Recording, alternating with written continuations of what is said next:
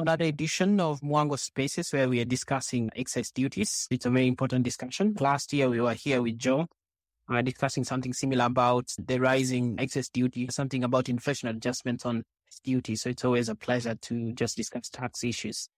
I think it's an important time to have a discussion around tax and KRA and all that, especially because today the immediate former KRA Commissioner General resigns and now we have a new acting one who's going to hold forth until a new one is recruited. So I think lots of changes happening with KRA and all, especially with the new government that wants to implement new things. It's an important discussion to have so that maybe they can listen to some of the input that you have to give for some of these things. So for context of today's discussion, mostly because a couple of companies reporting earnings and especially EABL, BAT and all. And their revenue is quite impacted, especially in the Kenyan side, specifically because of the impact of their rapid rise in, in the excess duty rates. That has had a significant impact both on the top and bottom line of these businesses. So it's important to discuss and see what exactly these excess duties they keep citing and how can we make a difference in terms of maybe trying to tone down on the rate of increases of some of these taxes. With that in mind, then we'll add a few tweets to the spaces app here, and then you're able to have a look at some of the impact, at least some of the companies have cited. So I think a statistic I saw from BAT is that last year alone, there was around a 46% increase in terms of excise duties. I'll share that slide also soon. Without further ado, I would want to introduce the speakers. I can see two already boarded, but first I'll start with our co-hosts for today, Joe Moniki. Maybe Joe, you can introduce yourself and say what you do. Thank you, Eric, and for having me. And I'm excited once again to be here on Mwango Spaces to simplify taxes with an specific inclination to excise duties and excise stamps, which is a recent topic that has been in the news in the public. And uh, my name is Joe Moniki. As you've uh, said, I am a tax practitioner in one of the oil majors in the country. But above that, I have a keen interest on uh, topical issues on taxes. And so happy to be the co-host for tonight. Thank you. All right. Thank you, Joe. I think I'll start with Joe. Maybe you can introduce yourself, Robert, and then Frida. Thank you so much, host and co-host, Job Wanjohi. I'm the head of policy research and advocacy at the Kenya Association of Manufacturers. And maybe, well, on that note, I think Joe, you took a good to say a little bit about the AM and what you do. Yes, thank you. Why I say that I work with the Kenya Association of Manufacturers. I'm the head of policy, and I'm happy to be hosted here at Work Capitals. Kenya Association of Manufacturers has about a thousand members who are doing value add. They're registered in the country. And our main role is to conduct fact-based research and then advocate on their behalf. Once we've done research, we do the data analysis, we do data collection, we do data packaging. After that, then we have a position paper, a policy brief. We have a research publication and whatnot, which we normally share out with various stakeholders. The 90% of our products go to government, ministry department, and agencies. Uh, we also intervene at farm level in terms of farm level competitiveness, whereby we look at various utilities like water utilization, electricity utilization, how the disposal of the sewage in companies so that we can ensure even all this circular economy at the, at the sewerage can be evoked, that this is put in place. So that has been our space for the last 64 years. And we have 14 value chapters, sectors, 13 value add uh, sectors, and one in services consulting. And then we cut across the whole country with the seven regions which we call chapters. Thank you. Thank you so much, Job. Now I'll switch to Robert. Maybe you can tell us a bit about yourself and the organization that you come from. Thank you. Thank you very much, uh, Eric, and good evening. My name is Robert Waruiru, FCPA, partner at the Ichiban Tax and Business Advisory. My background is tax, and I'm also an advocate of the High Court of Kenya. Joe was my very good friend and a colleague, actually, in one of the big four firms. I think we possibly worked with Joe for maybe seven, eight years. So I know him pretty well. And then, of course, like he says, he ventured into oil marketing and uh, this is where he's been doing tax. It's an interesting space, I would say. A lot of people don't like tax. I think it was Abraham Lincoln who said that death and taxes, you can't avoid that. We have to just live with the taxes. Tell us a bit about what you do. We advise clients on their tax matters and we deal with corporates, individuals, trusts, that kind of a thing. So on a day-to-day basis, it really is just advising clients on their tax matters, helping clients resolve their tax disputes. Eh, because as you'll be aware, there's so many tax disputes. At some point, we had about 300 billion shillings worth of tax disputes at the tax appeals tribunal. So that's what we try and do. And then, like you have invited us this evening, I also chair the ICPAK Public Finance Committee. Is ICPAK, perhaps for the non-accountants here, is a professional body which uh, brings together accountants. So we are about 32,000 of us, of whom about 1,500 specialize in tax. And I chair the tax committee that helps ICPAK engage with the National Treasury in terms of tax policy, engaging with National Assembly tax policy. And I know we'll be getting into that. So that's really what I do on a day-to-day basis, Eric. All right. Thank you so much. Uh, I think we have to, I'll hand over to Joe as you uh, maybe keep asking questions, Joe, then I can be able to onboard the rest of the two speakers. So let's get started. Thank you, Eric and Robert, for that introduction. Of course, as Eric mentioned, we worked together for about seven years, some a while back, but uh, very passionate about these tax matters and legislation. She said he's also a lawyer. Now, as a chair of the Public Finance and Tax Committee of ICPAK, it's a pleasure to have him in our today's uh, Mwango Spaces. I'm sure he'll be more than glad to share a lot of wisdom on this element of excise duty. But to start off, maybe you can give us a background on what excise duty is, what was the origin of excise duty in Kenya, and the initial intentions of levying this excise duty. Thanks for that question. So I think it's important for our listeners to appreciate where excise duty came from. And if we were to go back in history, the excise came from medieval England, where the king owned all the land. So what he'd do is that he'd give leases of the land to the nobles, and they would work the land and get some produce. And out of that produce, the king would take a portion. In fact, the word used then was that the king would excise a portion of that product or produce and it would go into the king's stores. And so that's where excise came from, where the king would cut a portion of that. And eventually then evolved into a mainstream tool for both revenue mobilization in terms of imposing excise tax on goods. And now, as we are seeing in Kenya in the recent past, we've seen excise duty coming a mainstream revenue pillar for government. And if you think about it, maybe 10, 20 years ago, excise duty was re- really limited to alcohol and tobacco. But today, and especially given the Finance Act last year, you've got uh, excess duty on jewelry, you've got excess duty on chocolate, you've got excess duty on cosmetics now, and you've got excess duty on SIM cards. So it's really become mainstream revenue pillar. And in fact, if you look at last year's uh, financial outturn, in terms of the taxes that KRA collected. Excess duty accounted for close to 220 billion shillings, almost 10% of the total collected. So you can see today it's a really important revenue driver.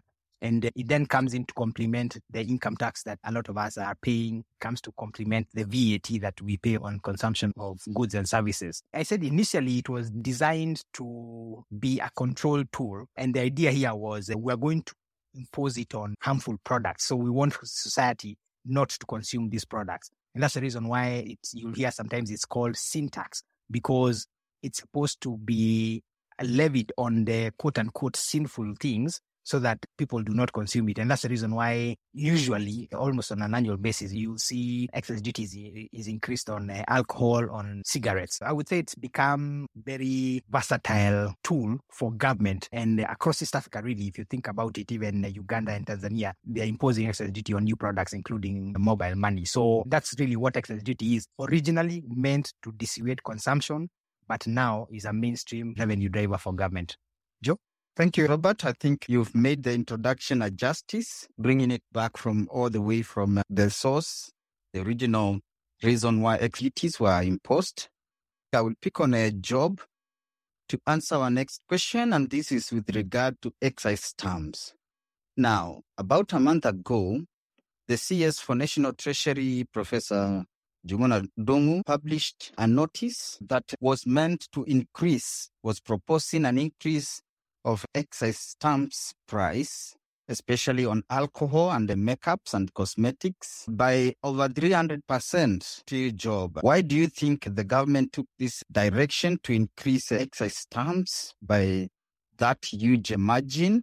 But before that, you can start by explaining to us why government sees the need to have excise stamps in the first place, whereas manufacturers and companies can still pay excise duty without the stamps. Job? Thank you so much, Joe. Indeed, it is very unfortunate, as, you've noted, that Kenya Revenue Authority has decided or is ruling make a move to impose a duty rate of 300% plus. You're still relatively average, but if you look at the products that fall under non-alcoholic beverages, which do not include fruits, vegetable juices, and bottled or sealed packaged oil, and water, you will realize those alcoholic beverages have seen a cost impact of about 267%. If you move again to like now the compounded spirits of alcoholic strength exceeding 6%, uh, you see it again an increment of about 79 uh, percent from the previous stamp duty uh, to the current stamp duty. This is unfortunate for the government because it is being imposed at a time that we are emerging from a trilemma crisis, the COVID crisis that we're emerging from, we're emerging from general elections. There's also the aspect of an coming recession. So at the seas, we find it is a bit inconsidered because this have an effect on the customers and also on the producers. For instance, the cost of the implementation of the HSBA EGMS cosmetic products and then subsequent imposition of the stamp duty, you find it becomes uh, impractical.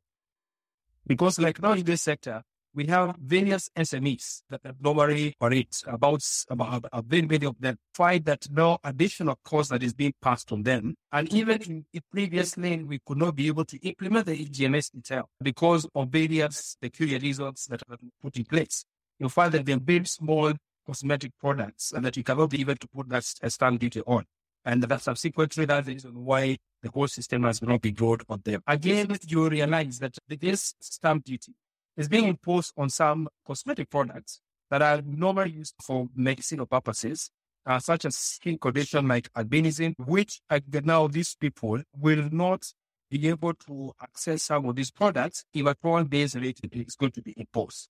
And again, what is uh, looking a bit ironic is the cost of collecting the excess stamp stands at about 10%.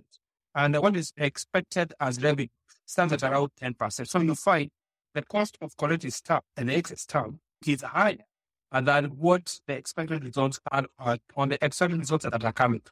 Again, on the competitiveness of the goods that are being manufactured in the country. We've done an analysis of now the excess stamp across the region. You find like now the excess stamp Rwanda does not charge. Tanzania does not charge. Kenya is the one that is charging this. So you find it is punitive at the regional level because we lose our competitiveness. The stamp duty was initially meant to curb the cases of illicit trade. But now it has shown over time that the illicit trade has not been up. For instance, if I would give some statistics over the fixed tax terms that were fixed on finished product in October and December 2022, and it shows that in we had 170,000. November we had 700,000 at seven. If you look at December, we had about 42,000, which comes to about 920,000 fixed up. So that means the, the effect the the, the, the, the system is supposed to have, as far as the control of the trade is concerned, it has been beaten. And that this, I'm only giving the category of some alcohol products or the spend of alcoholic strength that is exceeding a 6%. And so you find the actual intention or the original intention of having the excess stamp is not being met to be. Before you proceed, that we have two new guests, so we'd love to introduce them. We have Wambui and then we have Frida. So maybe they can say a word or two before we proceed. Boy, maybe you can introduce yourself. Good evening, everyone. My name is Wambui Mbarire. I work at the Retail Trade Association of Kenya. Because Job went before me, I would say we do what Job does or what KAM does for manufacturers. We do the same thing for the retailers.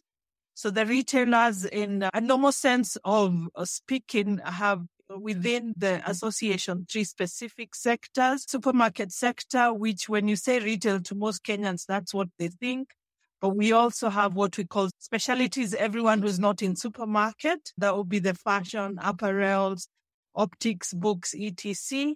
And then we also have a food sector that has your restaurants covered in it.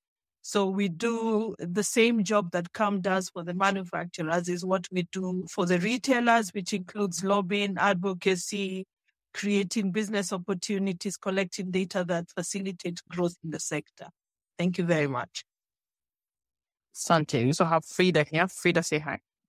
Good evening, everyone. Glad to be here. I am representing the Alcoholic Beverage Association of Kenya. ABAK, which is the umbrella body that brings together Kenya's leading manufacturers and distributors of alcoholic beverages for adults. So ABAK has been in existence and we exist for quite a while now. We exist to support the alcohol industry by providing training, information, and technical expertise to government agencies, consumers, also value chain players, and generally to the society. Allow me to state also that we are a non-profit organization and a membership organization, just like what RETRAK and KAM is. So I sit in the policy and advocacy committee and really glad to be here. All right. I want to inform the listeners that you can be part of the conversation after around like 15 or so minutes. You'll be able to open up. You can send in your questions via DM or you can also request to speak to a very able panelist. And finally, you can just write your question below the pinned tweet. So over to you, Joe. Thank you, Eric. And I'll draw this question to Frida, being a practitioner or in the alcoholic and beverages uh, industry. For those who attended uh, last year's uh, National Taxpayers Day in October, you remember that the president mentioned that KRA has only been able to sell about 2.9 billion excise stamps. And the president also mentioned that in his estimation, he expects that KRA should ordinarily have been selling between 10 to 12 billion excise stamps annually. To Frida, why do you think KRA has been falling in terms of uh, achieving this expectation from the president in selling the excise stamps? What could be the reason behind this uh, performance? Thank you. Thank you, Joe. First of all, is to appreciate the fact that what Dr. Wanjohi has just covered right now in terms of the intention of excise stamp really was to secure revenue and also to curb, help in curbing illicit. When this was the initial intention, definitely then it then translates to the fact that stamps then were not intended to be in any way a revenue generating item for KRA, but really to secure in terms of stamps. All said and done, also, what then happened in return and what has been experienced over time is a rise in counterfeited stamps across the market on products, some of which uh, have been said to be genuine. And what that translates to then is sale or revenue decline in the planned or expected revenue that would be collected by government. And that then in, re- in return then challenges the intention and the overall purpose for which the stamps or excise duty was meant to be the stamps then to secure the revenue. So that said, the increase in excise duty over time and those that have then opted to run away from paying the same then has really translated then to a drop in the overall revenue that is collected by the government. And just to highlight, maybe just to give a snapshot of the increase in, in excise over time, because we experienced, for example, double increase last year in excise duty at 10%, for example, speaking for the ABAK members, 10% in beer, 20% in spirits. That is in July. And then another increase that came about in October, 6.3%, which really then meant that when you look at the last five years or so, the country, eh, that is Kenya, the cost of the excise duty rate has been going up steadily over time, just with one time when we experienced that 4.94% adjustment, that is in the year 2020. So steadily it has been going up. And when you cumulatively look at the overall impact that has been by 28.2% increase in excess the last five years. And so the net impact on the consumption products, which is really essentially where excise is charged, meant that the cost of the products would go up. And so people may have resorted to alternatives or gone for products that are not genuine, hence leading to an increase in illicit consumption denying government the results and revenue that was expected at that point. Thank you, Frida. And uh, I think you answered that very well. In addition to that, my question would be it appears that uh, the government is not being able to enforce and uh, to beat these counterfeit excise stamp manufacturers or sellers out there. But then it appears the government is using its failure to enforce compliance with the excise stamp and the duty regulations and punishing compliant taxpayers by increasing the excise duty rates and the excise stamp prices, while they, in essence they would have fought the counterfeits and able to recover the revenue leakages out there. What do you think is the case? Okay, I believe that Joe still to me. Yeah. Yes, Frida. So yes, and this has been evidenced with the results that have been declared by especially the listed companies and those companies that have gone public on their results. You will see that those who can genuinely account for the excess duty that they have remitted is really a small mass compared to what essentially the government would have targeted to be the overall revenue that they would collect from all excisable products, for example. Definitely, and this has impacted heavily on the cost of the product and the general production of excisable products. And I think recently we had one of our um, member companies, of course, where I work also in EABL just interviewed on the same and he shared a breakdown of the impact of the overall tax on, for example, beer, which essentially when you add up all the taxes in a bottle adds up to about 57%. When you account, for example, for beer, Tusker, for example, which is 190, then you find that 57% of that goes purely to taxes and that is excise and VAT. So when you look at the overall net impact, then it is heavy on the consumer. It is impacting a few who are the manufacturers who paying actually this uh, excise duty. Remember, excise is taxed on at manufacturing level, and those who are open and genuine about payment and accounting for the same need to be heavily impacted on this. So yes, indeed, it is paining for a few. It is still an increasing burden should the government maintain the same trajectory of increasing excise on excisable products. And I think the breakdown was very clear. This leaves us with about 30% of the total value that, that is of the 190 left with 30% for which or about or about 30% 27% thereabouts where we have now to account for every expense that we have to meet for especially accounting that from beer including salaries and other expenses. So it is, yes, impacting a few. And the same narrative flows when you look at even be it cigarettes, be it juices, the same narrative is experienced across board. And I believe KM can weigh on this as well. Thank you. So our next question would go to Wambui, noting that uh, she is here to represent the retail sector industry. And the question for me would be the expected over 300% increment in the excise terms. How do you foresee this impacting the retail sector? And also, you can tie that to the Hustler narrative, which has been the overriding political ambition for this new political regime. How is this increment expected to affect the retail sector, which includes a lot of us in the country? Wambui?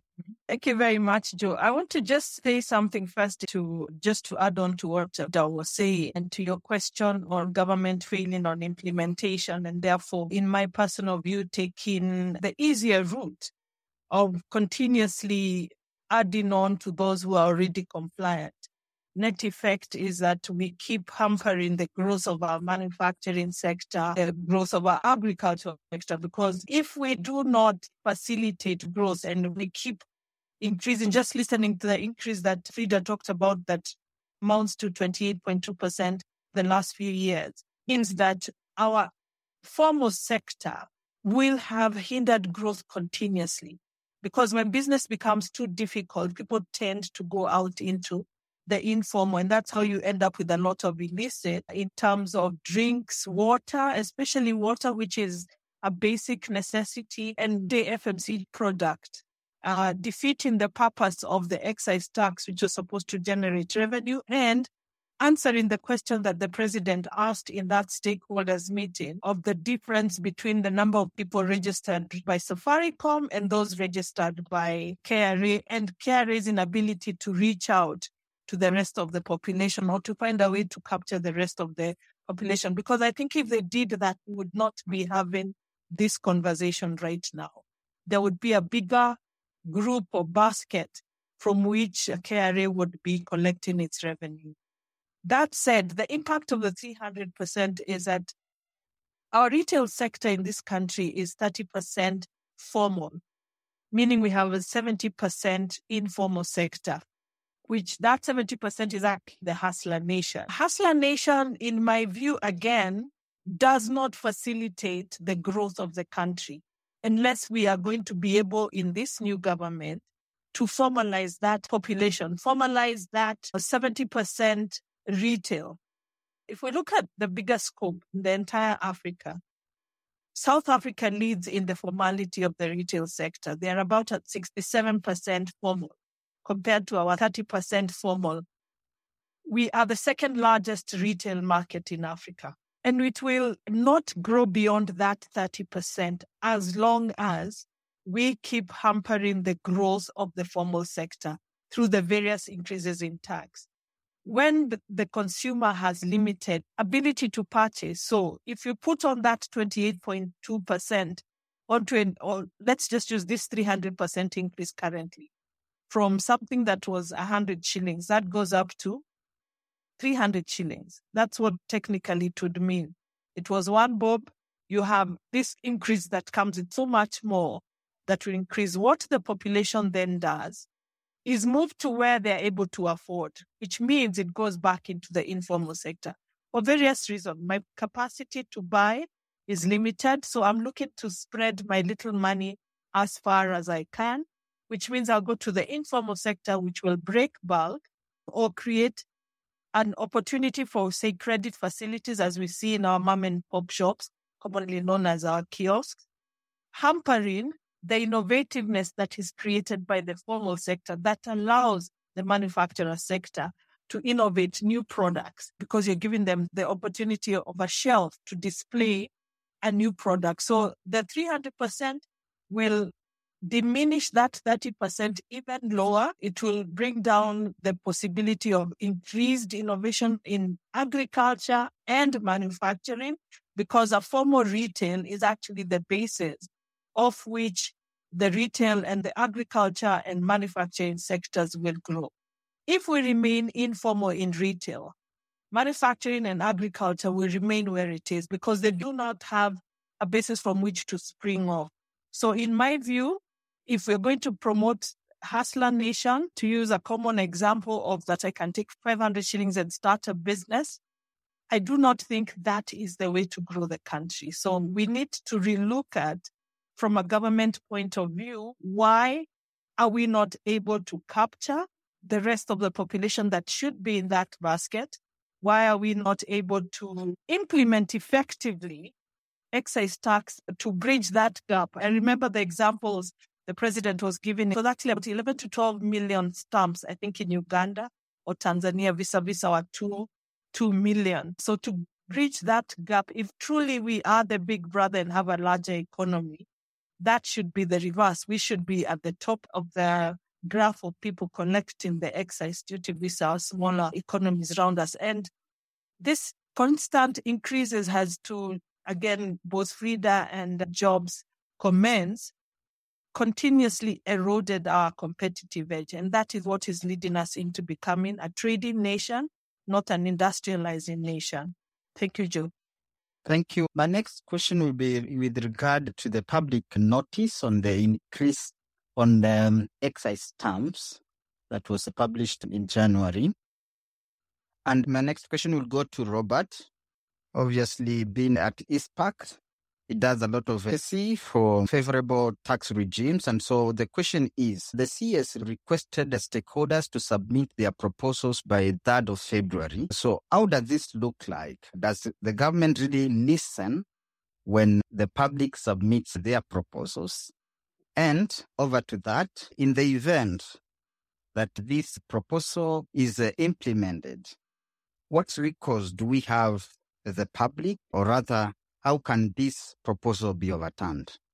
Over to you, Robert. Thank you. Thank you very much for that question, Joe. And perhaps before I just address your two questions, just very briefly, I completely agree with Wambui and Frida in terms of one has to take a long-term view and a broad view of the impact of some of these issues. Because, for example, if you take beer, and then Frida perhaps would be better placed to speak to this, but if you take beer and the, especially the beer that is manufactured from sorghum, if you make the tax policy such that it becomes too expensive for the manufacturer and even for the consumer to consume it, then if you look at the backward linkages in terms of going to the agricultural space and what you're doing to those farmers in Western Kenya, North Rift, and what have you, you are really impacting them by making the product uh, out of reach. So I think it's useful to just take a broad view and see how best can we work with policy that supports the ideals of this new administration. But to your question then, Joe, in terms of does government listen to the proposals? Yes, it does. In my experience, it does. And it is usually a very tough conversation because government will tell you, look, we're looking for money. Like now today, we know that they're looking for money. If you looked at today's business daily, the depreciation of the Kenya shilling just tells you the kind of problems we are in terms of the level of debt of this country and what we need to repay. Noting, for example, that come June 2024, we'll need to repay the 2 billion euro bond loan that we had borrowed. So you can imagine kind of impact. So government's view by default would be how do we increase revenues? And that's the reason why you see different kinds of proposals coming through in the Finance Act. A very good example being the increase in uh, the introduction of uh, 50 shillings excise duty on SIM cards, just out of the blue. You're just trying to increase the number of things that uh, are going to give you some tax revenues. So they do listen. However, they are operating from a very constrained environment in terms of how do you balance this budget? And I think, frankly speaking, part of the challenge uh, in this country is uh, not so much rev- revenue raising, but how we expend this money. Because if we can reduce the level of expenditure, then the pressure to collect revenues correspondingly reduces. And it means that we can then have a sensible discussion in terms of the policy, and hopefully government can listen to that. But also because I was involved and Job was in that meeting when we met the CS around these proposed increases in the stamp duty. I think we have got a design problem in terms of how we administer excise duty in this country. Part of the reason why this increment was necessitated is surprisingly, KRA is subsidizing the price of these stamps. Apparently, the way the contract was negotiated in hard currency, I think it was negotiated in euros way back in 2017, I believe. And now, if you look at the mm-hmm. exchange rate for a euro today and then, mm-hmm. that difference in exchange rate, that exchange loss has to be financed somehow by somebody. And what I had in that meeting was government is out of pocket for about four and a half billion shillings in terms of the cost of these stamps. And so the question then was, who's going to pay for it? And that's the reason why they are pushing for this increment. I think we may have an opportunity as a country to review how that is administered and perhaps even to move to options of administering this excise duty so that we can achieve those ideals. But I think, Joe, the fundamental issue here that we practitioners in tax have with these stamps is if you look at other taxes and the way they are administered, a good example is income tax. It's administered on iTax. You and I don't pay for iTax. We don't even bother with what revenue authority paid for that platform. All we know is that it's a tool for administration.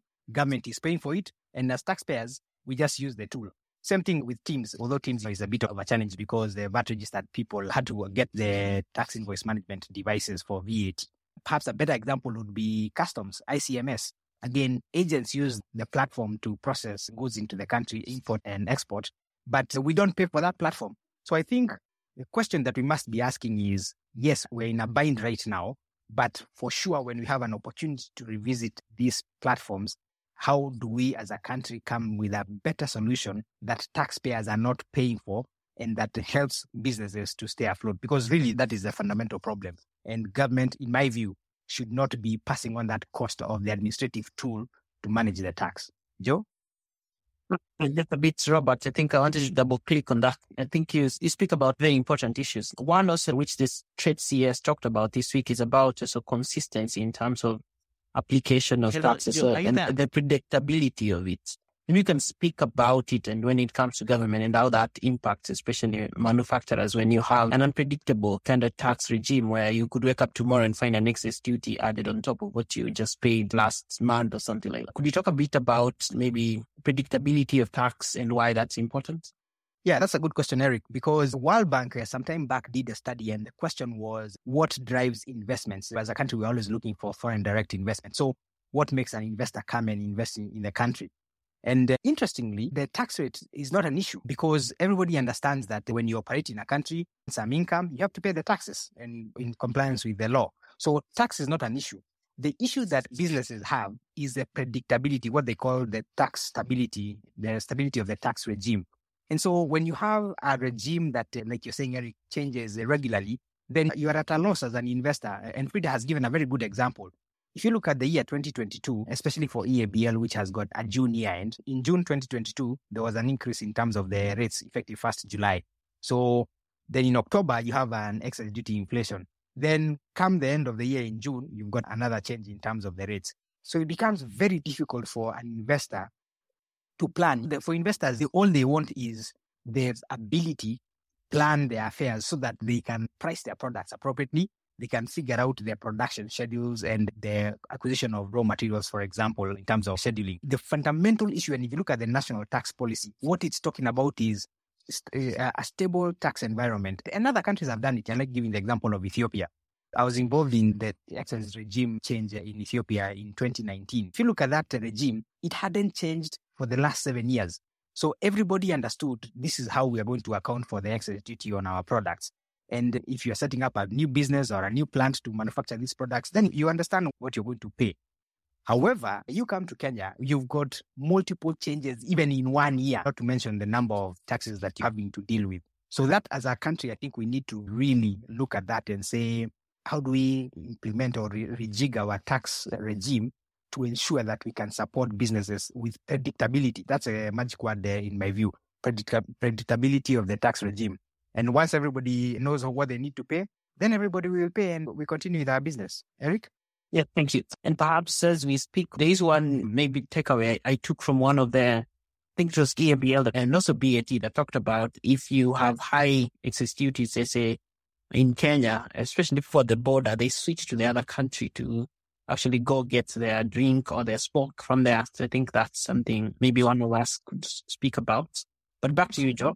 Thank you, Eric. And the next question will be for Frida and is uh, with respect to the expected impact or effect of this increased excise stamps and excise duty rates. So how do you foresee this affecting um, local farmers, especially those who rely on selling their produce to beer manufacturers? One.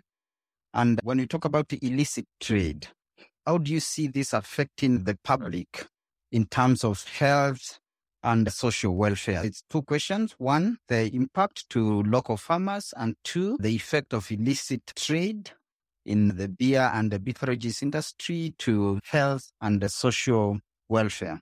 Thank you, Joe. And allow me to maybe just highlight something that and Robert have spoken to just before I move to the two questions, especially on impact on the farmer and on the impact on the health. I think Eric just mentioned about and threw this to me about the borders. And this is definitely being evidence at the borders. When you move closer to the borders, you'll find, for example, 20 kilometers into Kenya or 20 kilometers into Tanzania, Uganda, thereabouts, you find, for example, consumption of uh, alcoholic beverages from the bordering countries. And the big question begs, why is that? And definitely we have to appreciate that what is happening in the other countries is, as Robert has put, is that they have not experienced the same increases that we have experienced on excise duty over the years. And maybe with some having just stagnated at the initial introductory level, for example, in Tanzania and Uganda, just with a few increases here and there over the time, Tanzania stagnating at 5% and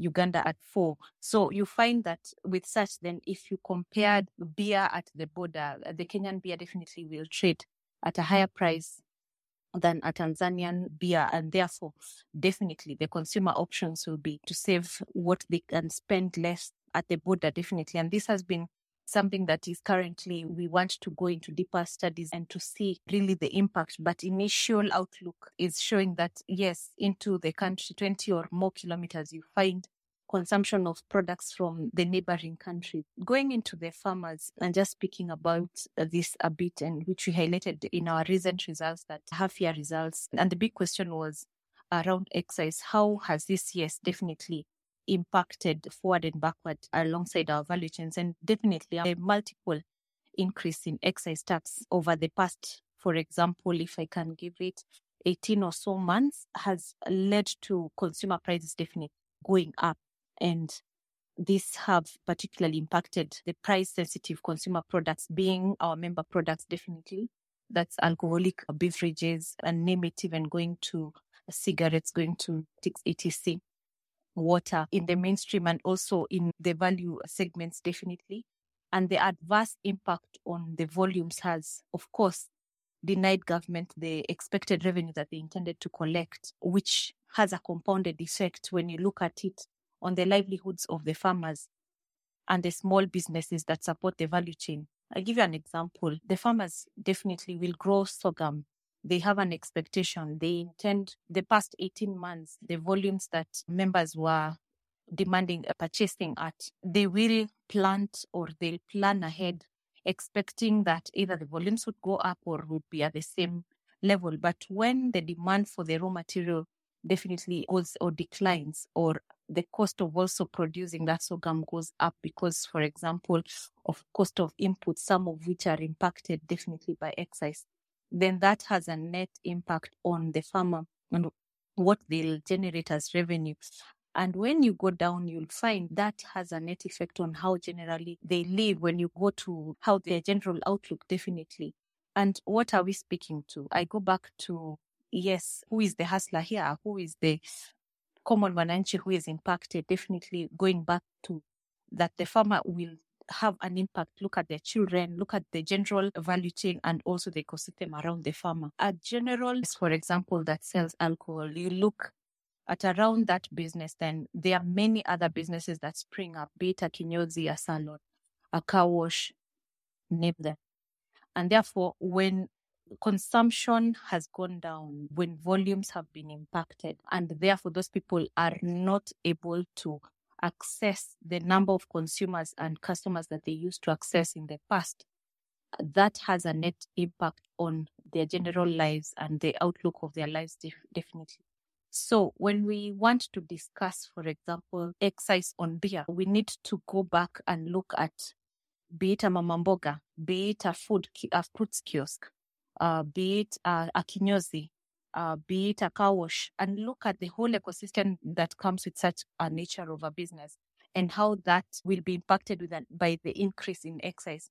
Definitely, you won't find a similar ecosystem in an illicit pub, for example, or an illicit outlet, uh, which we may not know about.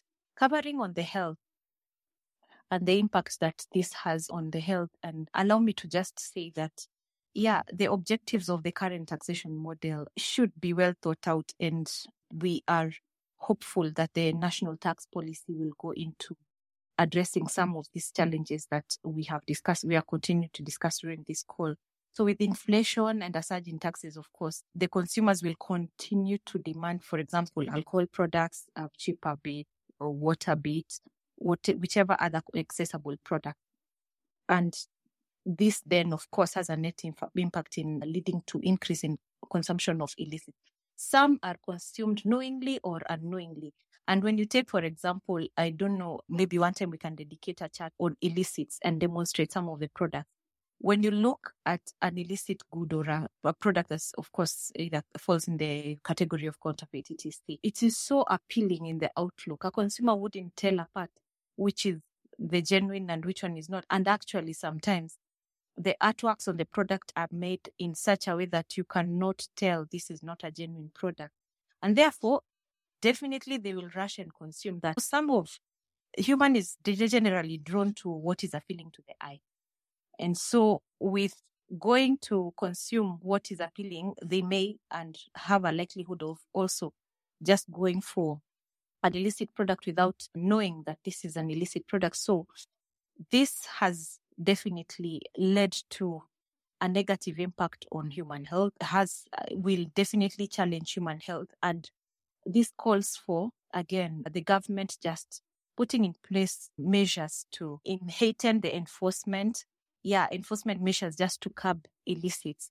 And this should really be an area of focus by the government at present just to enhance and secure their revenue and also safeguard the citizens by assuring them that they are consuming quality products which have met the requisite public health standards. So the net effect is definitely there. And let's speak about them more often. Let's be loud about them and let's even dedicate time to just focus on this but as I've said, when you look at even what the government is trying to curb right now, closing off the bars, going ahead to to say what we do not want to sell at certain hours, this is something that really needs to be looked at deeply because you may impose a certain ban blanketly, but have you really, as government, looked into what is really the issue here? Are we now closing the genuine and going into promoting those that are not genuine, therefore being a harm to the health wellness of the buses. So that is, I would say, painting a picture on the impact generally on the health and the farmer. Back to you, Joe. Thank you, Frida. My next question will go to Wambui. And uh, with respect to the retail sector, we've seen the government, as Frida has mentioned, trying to come up with a policy to limit the number of bars and clubs operating in a given area, also limiting the operating hours and so on and so forth. When you compound this with the effect of increased excise duty rates and excise stamp prices, what do you foresee to be the impact on the retail sector? And that will, can be from a wider perspective. Maybe you can mention in terms of its closing down, in terms of lost employment opportunities, and so on and so forth. Over to you, Wambui. Thank you, Joe. Again, reference to what everyone has said and the discussion around the hustler nation. I think the current government's envision of hustler nation is a nation that is all inclusive that gives everyone an opportunity to grow whatever little thing they're doing into something bigger. But just listening to Frida, and generally, if you look at the value chain backward, be it of the people packaging water, be it the people packaging juices, be it the people in the alcohol business or the people in the cigarette business, when you draw that line back to the farmer who then can't sell their sorghum because, for all purposes, EABL is not able to buy all of it because now they have constrained capacity due to the investments and the and the consumer reaction to price increases. I think it will defeat the purpose of growing that hustler government. So it's important to look at how do we, yes, raise revenue for government, but at the same time ensure because one of their buzzwords was reduce the cost of living. Increases in tax are definitely not working towards decreasing the cost of living, forget the cost of doing business increasing. More importantly, it is not helping at all in reducing or improving the hustlers' cost of living. Now, the issue of closing bars, I think is a political discussion. And this is where I say that we sometimes shoot ourselves in the foot because government is in the business of licensing. And if you look the world over, cities and towns and villages are, in most cases, planned in such a way that you know where the bar, where the social centers are. We as a country have failed to implement our own laws. So we can say, yes, there is a problem with having a bar in a residential area, but whose fault is that? The fault is in the implementers, the people doing the licensing, so it becomes a thing that is truly not my fault. If I went and was given a license to open a bar next to a residential area, the fault lies squarely at the foot of government.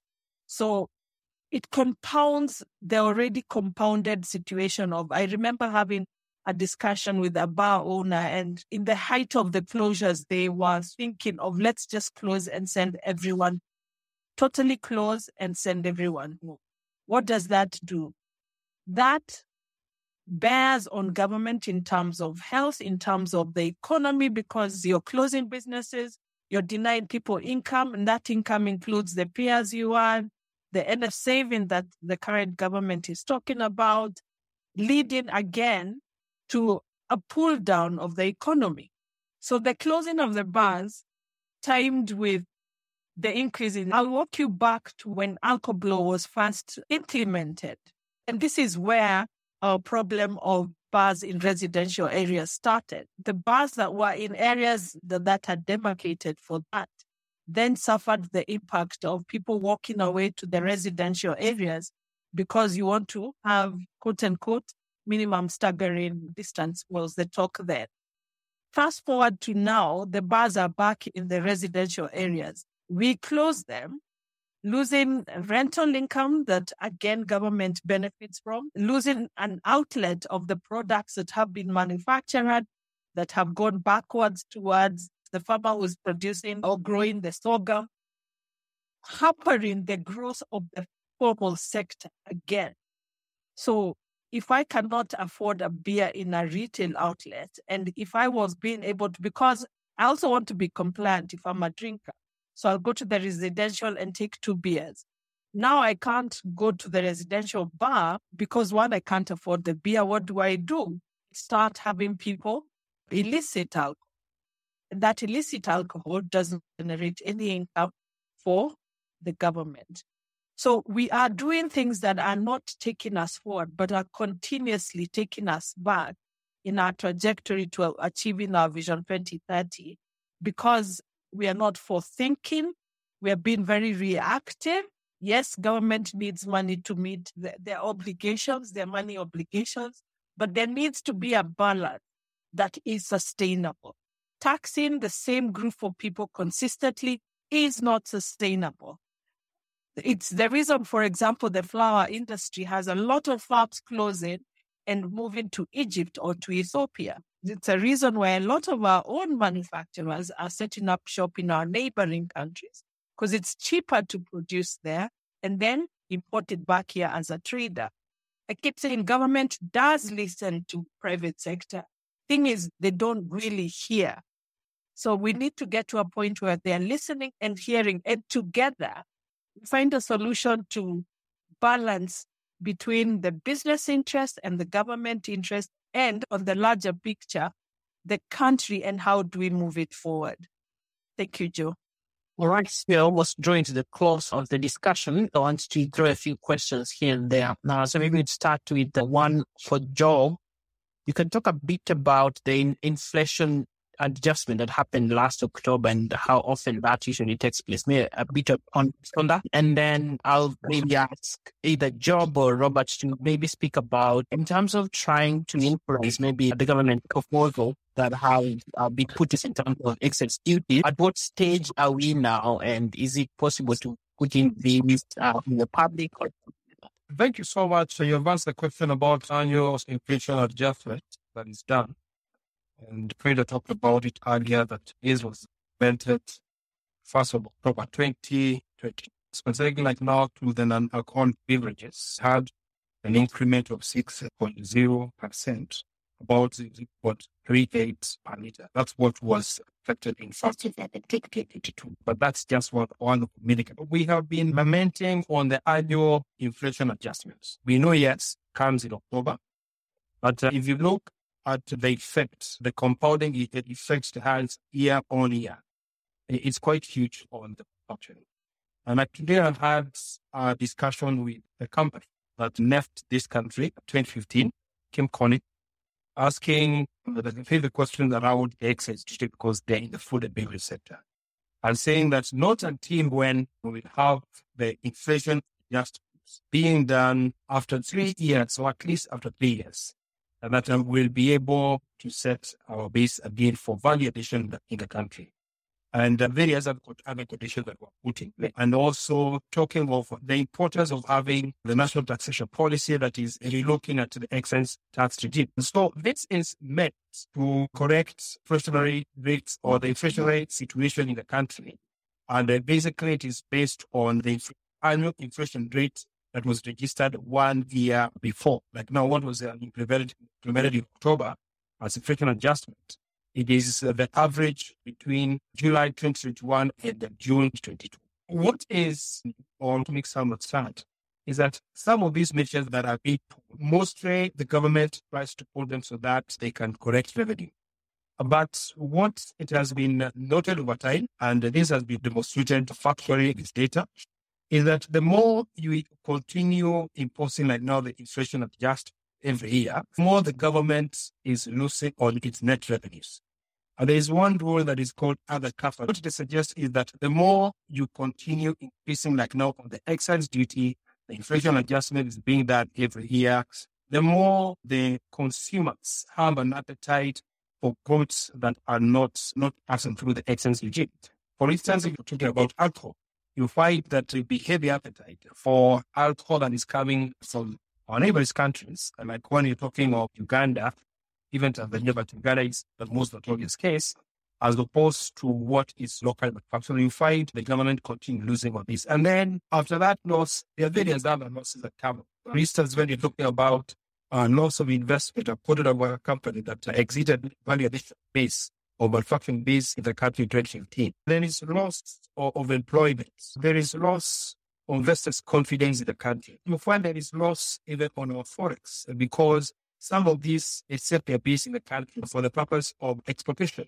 But now they set their base in Egypt and they're exporting back to the country. They're exporting to Kenya, whereas they're supposed to be doing the back in Kenya. That means they exported our jobs and exported our investments agent. So it has never brought good or positive effect as far as uh, the revenue intentions for the government are concerned.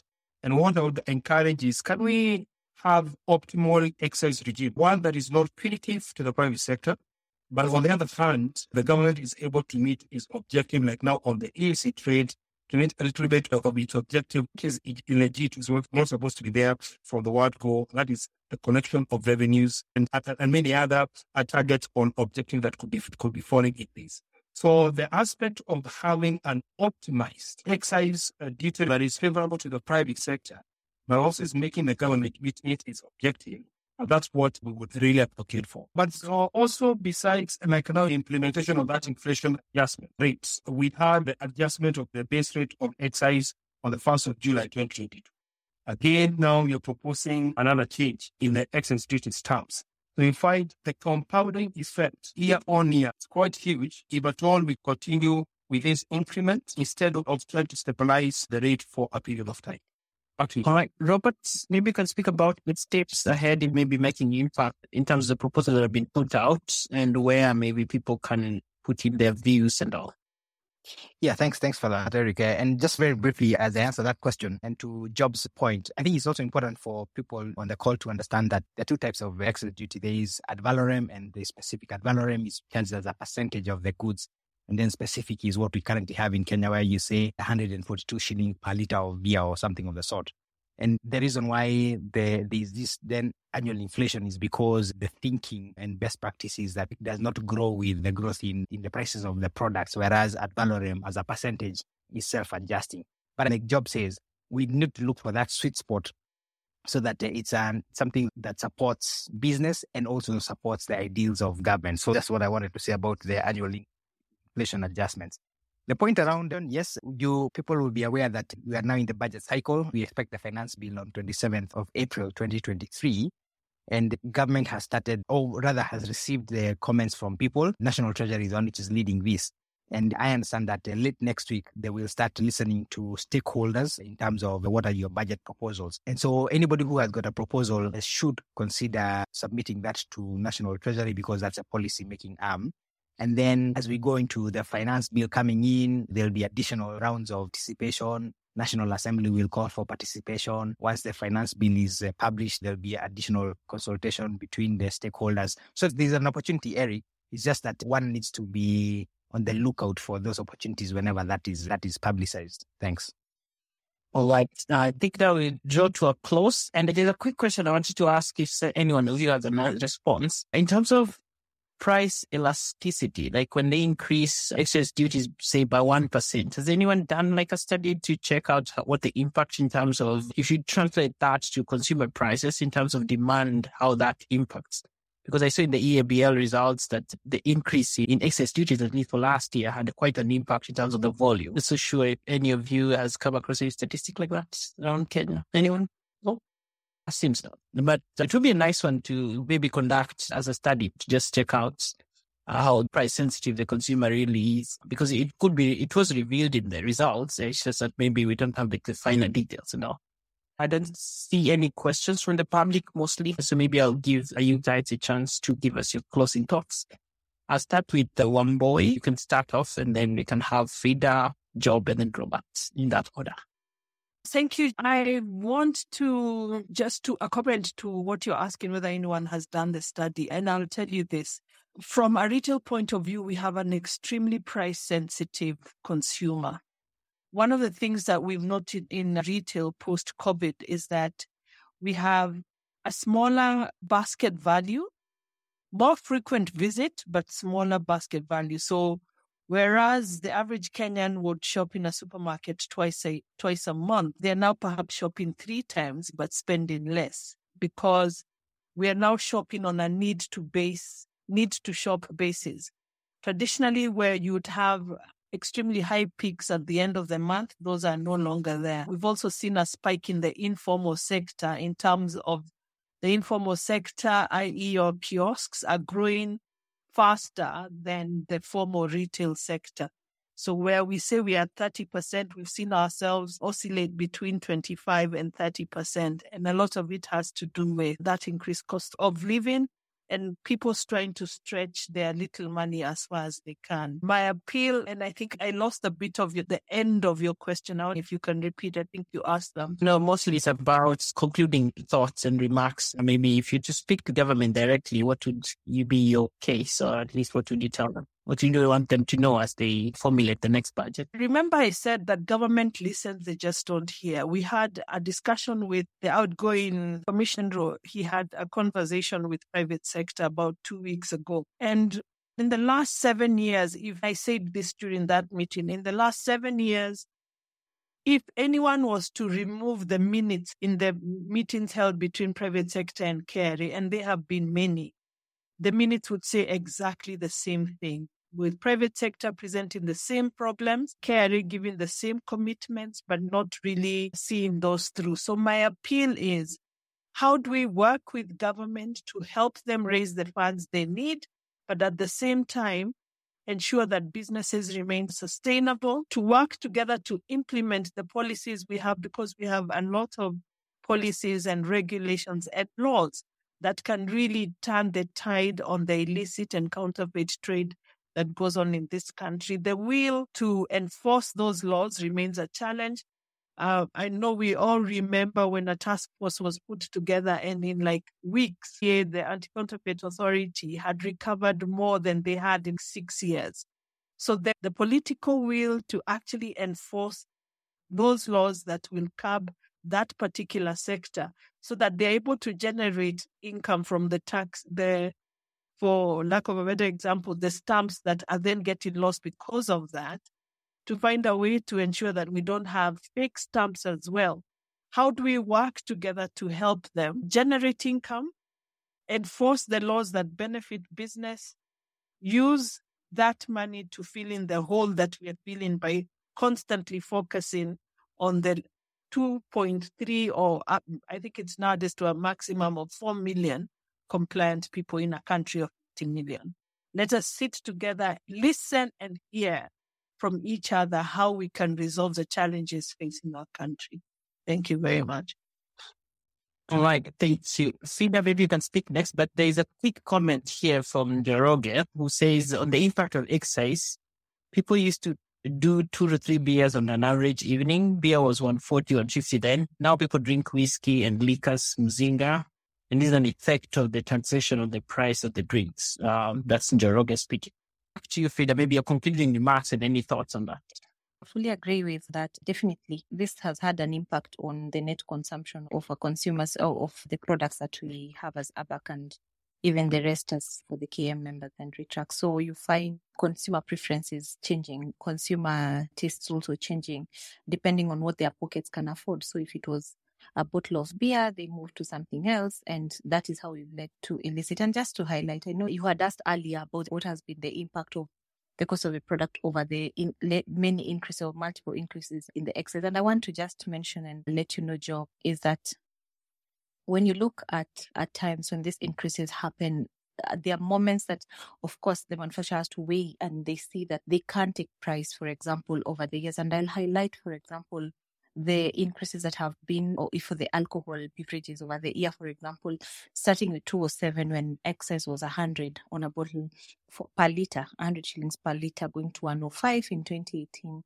111 in 2019.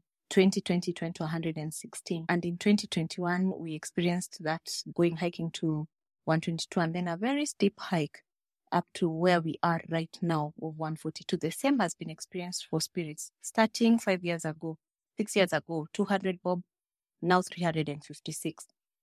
I think, and that's why you'll experience what Mwalimu Njoroge is saying.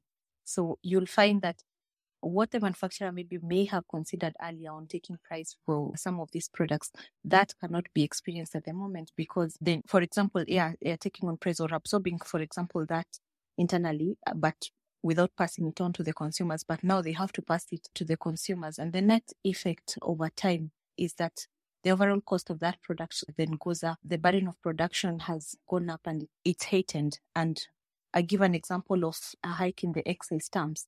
Definitely, this has a glaring risk on the cost of the product going up. Should should government gazette the excise tax regulations proposed as they are, as they had proposed them to be. That's a hike in up about 79 to 67%. And you look at some of the things that we are looking at at the moment with such like excise stamps is multiple government agencies coming in to authenticate or to vet the same thing or to regulate illicits. For example, in this case, being Kenya Revenue Authority, KEBS, and ACA, all focusing on one product all levying, charging a cost to regulate their regulatory activities around illicit. And what that then has done or will do is an increase in the cost of that product. I like what the CS Trade said recently that he's focused on a super stamp. Yes, but the messaging here would be even that super stamp when it is one stamp covering all the regulatory oversight on an excisable product, let the cost of producing and the cost of enforcing be reasonable cost. Let it not be a, a measure to increase tax, but really to secure the revenue for the government, to curb illicits, and to encourage healthy living and consumption of quality products and quality brands. And therefore, mine would be really to ask government to first take a pause at least, look at have they achieved all that they sought out to achieve? Where have there been leakages? How can they improve on collection through enhancement of collection and through better enforcement mechanisms and how can they partner also with producers of genuine brands to really help in combing through the environment and ensuring that products that are consumed, be it wines, spirits, that these are genuine and healthy for the masses. So I would urge the government to take a pause. Yes, look at how to fill these gaps with increase or collecting from those who have been running away from excise tax and also really rethink how do we spend excise really? And that is something that maybe I would urge even the rest of on a go forward basis. We think and really speak about louder. How then are we spending this excise tax? Are we spending it for the social good that it was intended for? Or how is it being spent when it is collected? But really take a pause, rethink the whole tax model. Let's pass sound tax, national tax policy, and let's relook our collection. Adjusting excise duty every year because of inflation, what is contained in Section 10 of the Excise Duty Act, does not necessarily mean an increase in excise duty. The law, and I believe the drafters of the law were sober enough, they knew what they were doing. The wording in the law is adjusting adjusting does not mean increasing. So I think we need to go back and rethink the whole model around excise tax. All right, thank you. Job, maybe next you can give us your closing thoughts. I would like to make reference to the principles of trades and the World Trade Organization as far as the excise duty regime is concerned. This is something the government need to look into more keenly is the principle of uh, promotion of fair competition. If you look at the excise stamp that is being proposed here, you find that for same units, we have different excise stamp. So what rationale informs this change? Are we having fair competition between similar products within the same sector? Uh, so that we don't have a shift from one product to the other because of the increment on the cost of excise. So that's one principle that I would like the government to look at when we are finalizing the current budget cycle, culminating to the Finance Act 2023. And the other thing is also unpredictability of taxes. Uh, you find that we have arbitrary uh, change on excise duty like now the stamp duty that you're discussing, the whose uh, deadline for submission of a feedback by the private sector was third of this month. It's something that just came arbitrarily. And it, it was well explained the reason why this has been put is because of the forex difference between 2017 and now. But why charge it on private sector arbitrarily without preparing their mind that from this date, this is going to happen? And the date that has been pro- proposed for the change, you find that another date again is a change on the power tariff and whatnot unpredictable costs that are being that are being charged on the manufacturing in the private sector. And the other one is on the national treatment. We have ever had uh, instances whereby we have discrimination on excise duty between what is imported and what sometimes is local manufactured. And uh, was posed as an. If, for instance, at the EC level, you find that there's that discrimination that comes up. Again, what I was talking about now from the national perspective, similar products, are same units, but the excise term that is being charged on that is being adjusted comes different rates. So those are some of the principles that informed is good that we look into and the government can give a fund on them so that we can enhance industrialization and enhance it in the countries. But more specifically, when we are doing the tax regime change, it's good to consider the cost of production because it's becoming too much for the producers. When we have excise change by 207% uh, or 80%, that's too high for just one change. Or when we have effective change a year, uh, this, the, the, the cumulative rate is probably more than 20%. Then in fact, it's becoming quite punitive on the sector. Other things is now the economic dynamics. Are we aiming to generate revenues? Are we aiming to secure investment? Are we aiming to sustain the investment that are, already there? And then the other thing also to look into, uh, I pray that the government is going to look into again, is a tax burden. If you look at the effective tax rate per product from corporation tax to VAT to excise duty to whatnot, is quite high and it's becoming a big burden for the private sector. Even if there is there's hunger or there's desire to collect these revenues, why can't we expand the tax base? Although that this tax burden is not being felt by 5 million Kenyans uh, against a population of 50 million people. And then of great essence is public participation. Rather than to, to listen and you're not adopting, we are yearning to be heard, like what was talking about. Let us be heard and whatever we justify, whatever we present as fact based, let it be adopted so that we can have a win-win situation under the public participation window. Thank you so much. I think Job, you raised a very important point. It was our frustration, not unlike last year when they had the increases, especially on inflation adjustment ones.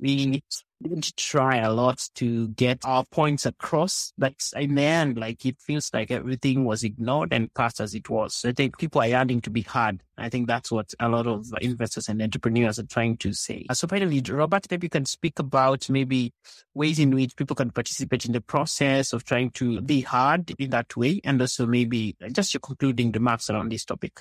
Yeah, thank you. Thank you very much for that, Eric. And a lot has been said this evening, and I completely agree with the sentiments of my panelists, my co-panelists.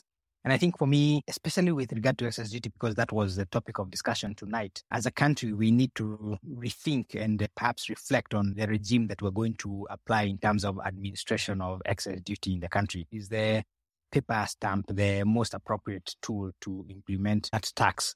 And if not, then what are our options? And what are, what have other countries done that have gone ahead of us? So I don't think we need to reinvent the wheel. In terms of public participation, it is a fundamental point, and as many Kenyans as possible should indeed participate in this so that we have laws and policies that are well thought out, that are enriched by people's participations. The easiest way to participate is if you've got a memoranda, including via email, because those notices do have an email address at the National Treasury. Submit your memoranda. I know uh, for a fact that the National Assembly does receive all memoranda, and I have been in those meetings and I've met Job and Wambui and everybody else. And you'll be surprised, even individuals, for as long as you submit written memoranda, you are actually slated to come and have a day. You might be given 15 minutes, but at least you'll have your day. It's, all is not lost. Let's continue engaging. Let's continue providing proposals that we think can help this government. Because at the end of the day, it's a the tax regime that we will be operating in, and we need to ensure that it's crafting one that can work for us. Thank you very much, Eric, for having me, and for everybody else. It's been a pleasure speaking to you. And when we sign off, I wish you all a good night. Eric? Joe? Maybe you can give your closing thoughts. Yes, and mine is to thank uh, Mwango Capital for organizing yet another informative session on tax regimes. Not to belabor what our speakers have said this evening, mine is to call the government to put more effort in creating an enabling business environment other than increasing taxes. Thank you. Uh, all right.